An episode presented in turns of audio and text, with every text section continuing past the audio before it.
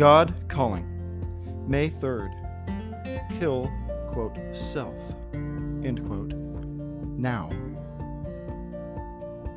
Remove your self from the throne of your life. That is the lesson. Replace self with love for me and knowledge of me. Self not only dethroned, but dead. Do not make the mistake of thinking an imprisoned self is the same as a dead self. An imprisoned self has more potential to harm.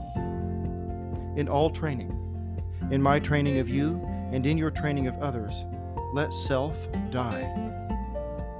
And for each hit that your self takes, as you try to rid yourself of your self, you must at the same time embrace and cling to your new life life with me, life that is truly life.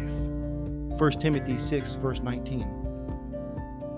It is not a dead self that men have to fear, but a frustrated, captive, imprisoned self. That self is infinitely more self centered than the self allowed to act without restriction.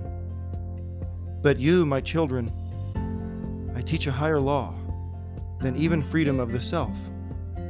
I teach death to the self, not repression, but death, the exchange of the petty life of self for divine life. And now I can explain more about forgiveness. I have told you that in order to be forgiven by me, you must forgive others. Matthew 18, verse 21 through 35. But what you do not see is that you, the self in you, can never forgive hurts. Merely thinking of the hurts means putting the spotlight on self. Then the hurt, instead of appearing smaller, appears larger. No, my children, as all true love is of God, so all true forgiveness is of God and is God. The self cannot forgive.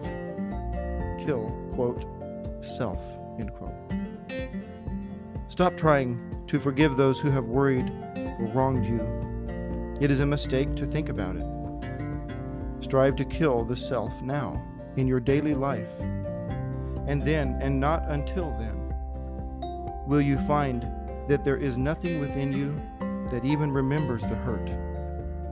Because the only one injured, the self, is dead.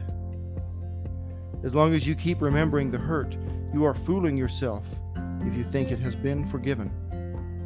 Many people deceive themselves in this. Amen.